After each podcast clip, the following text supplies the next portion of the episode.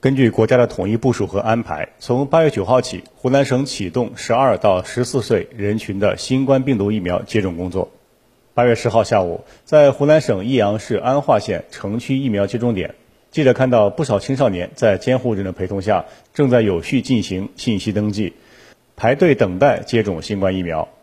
在接种前，医护人员会同时录入接种人与家长双方的个人信息，并对接种人的身体情况详细了解。确保接种工作安全有序进行。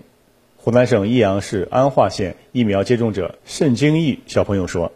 打疫苗是对国家、对社会还有自己都有益的事情。今天听到十三岁的儿童可以来打疫苗了，我就马上让爷爷带我来这里了。”据了解，十二到十四岁人群可接种的疫苗种类为北京生物，包括成都生物、兰州生物、长春生物。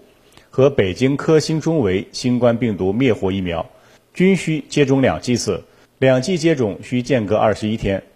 目前，安化县已开放二十五个疫苗接种点，适龄人群可根据出行需求，尽快就近完成疫苗接种。